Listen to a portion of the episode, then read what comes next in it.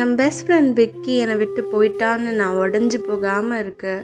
கார்த்திக் தான் என் கூடவே இருந்தான். ஒரு பையன் மேலே அந்த பொண்ணுக்கு இருக்க அப்சஷனை இன்னொரு பையனால் ஏற்றுக்க முடியுமான்னு தெரியல. பட் கார்த்தி என்னை நம்பி என் கூடவே இருந்தான்.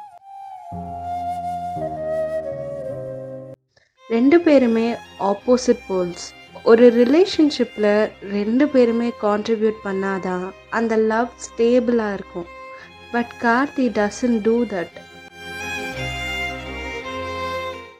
சண்டைன்னு வந்துட்டா நான் கத்தி பேசி சண்டை போட்டுருவேன்.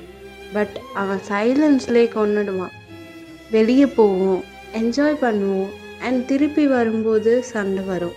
ஒன் வீக் கழித்து திருப்பி நானே தான் போய் பேசுகிற மாதிரி இருந்துச்சு.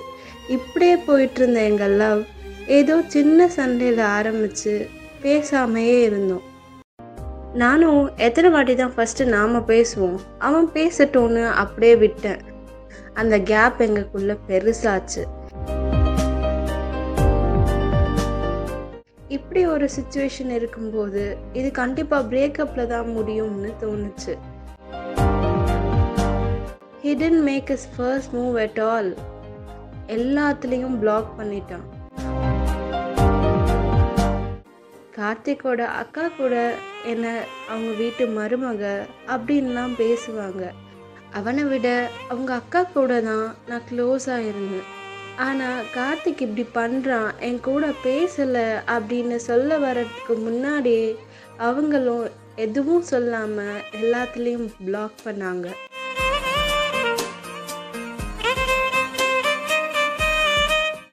அவனோட ரெண்டு ஃப்ரெண்ட்ஸ் நம்பர் தான் என்கிட்ட இருந்துச்சு. அதுவும் அவன் பர்த்டே சர்ப்ரைஸ் பிளான் பண்ண எடுத்தது. அவங்களும் இனிமே உனக்கும் அவனுக்கும் செட் ஆகாது. அவனை விட்டுரு அப்படின்னு சொல்லி பிளாக் பண்ணிட்டாங்க.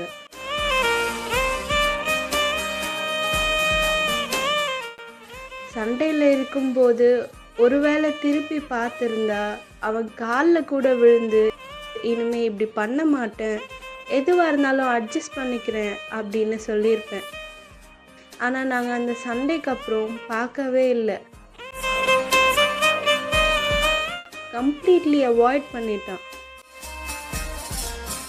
அன்னைக்கு வந்து சின்ன சண்டைனால பிரிஞ்சிருப்போன்னு எனக்கு தோணலை. ஏன்னா அதை விட பெரிய சண்டைலாம் வந்திருக்கு எங்களுக்குள்ள. எந்த ஒரு ரீசனுமே கொடுக்காம இப்படி என்னை விட்டு போகாதுன்னு எவ்வளவோ அவன்கிட்ட கேட்க முயற்சி பண்ணேன். ஆனால் அவன் சைடு யாருமே எனக்கு ஹெல்ப் பண்ணலை. எல்லாரும் என்னை இழிவாக தான் பார்த்தாங்க. என்ன இந்த பொண்ணு பைத்தியம் மாதிரி பேசுதுன்னு திட்டினாங்க. இவளுக்கு இது தேவைதான் அனுபவிக்கட்டும் அப்படின்னும் நினைச்சாங்க. கெஞ்சினேன். அழுதேன். ஒரு ட்ரக் அடிக்ட் போல அவன் வேணும்னு கதர்னு ஆனால் என்னோட அழுகு அவனோட காதுக்கு எட்டவே இல்லை. இது என்னோட மூணாவது இழப்பு.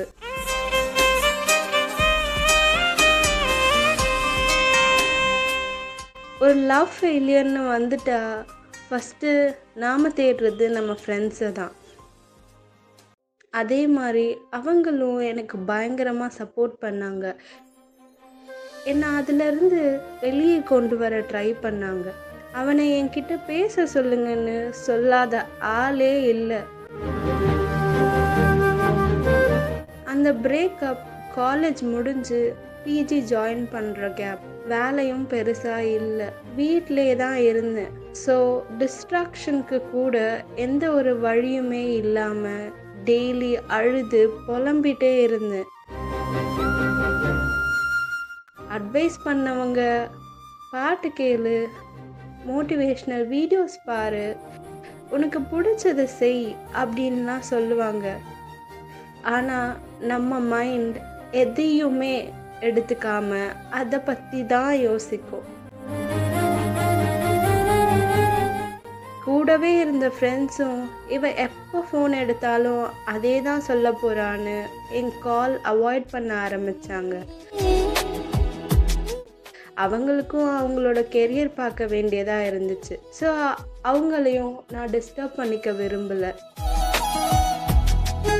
இப்படி எல்லா சுச்சுவேஷனும் எனக்கு எதிராக இருந்துச்சு. கடைசியா எனக்கு மிஞ்சினது நான் மட்டும்தான்.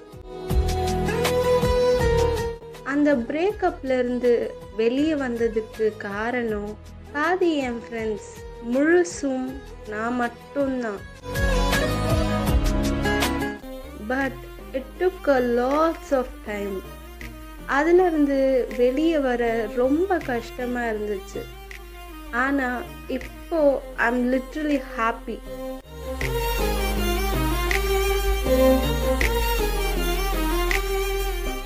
அந்த ஒரு டாக்ஸிக் ரிலேஷன்ஷிப்ல இருந்து வெளியே வந்துட்டேன். இப்போ ஹாப்பியாக இருக்கேன்.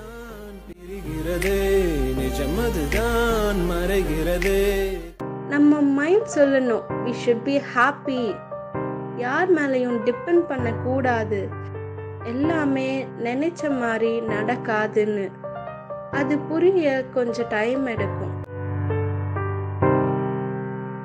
ஒரு பிரேக்கப் நம்மளை நாமே முழுசா புரிஞ்சுக்க ஹெல்ப் பண்ணும். மற்றவங்கள லவ் பண்ணுறதுக்கு முன்னாடி ஃபஸ்ட்டு நம்மளை லவ் பண்ணணும். Love yourself the the you are it's the time where we heal ourselves நம்ம அந்த இழப்புலேருந்து வெளியே வந்துட்டோம்.